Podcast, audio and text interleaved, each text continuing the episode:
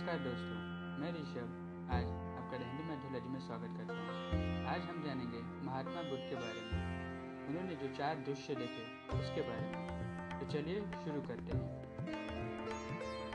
ज्योतिषों की भविष्यवाणी सुन राजा सुदोधन ने सिद्धार्थ गौतम को एक चक्रवर्ती सम्राट बनाना चाहा, न कि एक बुद्ध।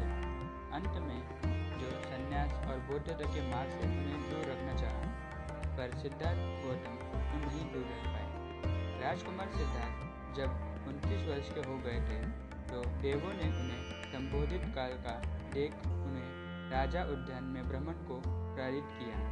वहाँ उन्होंने लाठी के सहारे चलते हुए एक वृद्ध को देखा। तब उन्हें यह ज्ञान हुआ कि वे एक दिन वैसे ही हो जाएँगे। सभी एक दिन वैसे ही अवस्था में पहुँच जाते हैं वितृष्ण भाव से तब प्रसाद को लौट आए। जब राजा को उनकी मनोदशा का ज्ञान हुआ तो उन्होंने राजकुमार को भोग विलास के लिए और भी बढ़ा दिया। किंतु संसारिक भोगों में राजकुमार की अब मन नहीं लगता था। दूसरे दिन, जब राजकुमार फिर उद्यान भ्रमण के लिए गए, वहाँ उन्होंने एक रोगी व्यक्ति को देखा। उसकी अवस्था देख उन्हें यह ज्ञात हो गया कि उनका जन्म लेते ही उन्हें भी रोग हो जाएगा। यानी जो जन्म लेता है, उन्हें रोग ज़रूर होता है। एक सम्राट भी रोग मुक्त नहीं हो सकता। संसार का यही सत्य है। तीसरे दिन, जब सिद्धार्थ को दर्द भ्रमण के लिए निकले, वहाँ उन्होंने एक मृत व्यक्ति को देखा। तब उन्हें ज्ञात हुआ कि मृत्यु भी एक सत्य है।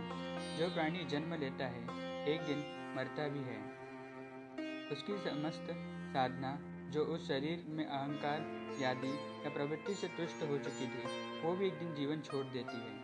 हर मनुष्य, राजा या रंग अपने मुँह, अज्ञान और प्रमोद में उन्हें सार, समझ, अपना समस्त जीवन संसार में विनाश कर देता है। मृत्यु ही एक ऐसी कसौटी है जो सत्य है। मैं यह लिख कर देता हूँ कि जाना वाला सम्राट या फिर फकीर संसार से कुछ नहीं लेकर जाता। अगले दिन आषाढ़ पूर्णिमा थी।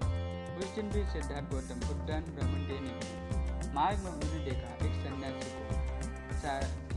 धन से उन्हें ज्ञात हुआ कि सन्यासी संसार की सारी हिंसा को समझ संसार की विद्या को सत्य और सार को अविनाशी हो जाता है।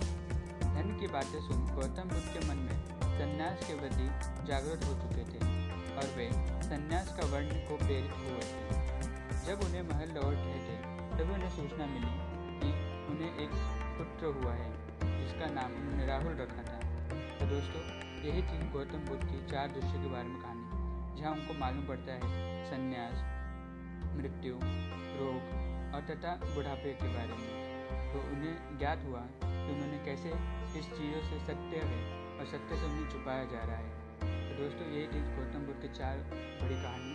जो उन्होंने देखा और आपको आगे जानना है गौतम बुद्ध के बारे में तो हमें ज़रूर बताइए। अगर आपको ये कहानी अच्छी लगी प्लीज़ लाइक शेयर और सब्सक्राइब ज़रूर कर देना। शुक्रिया।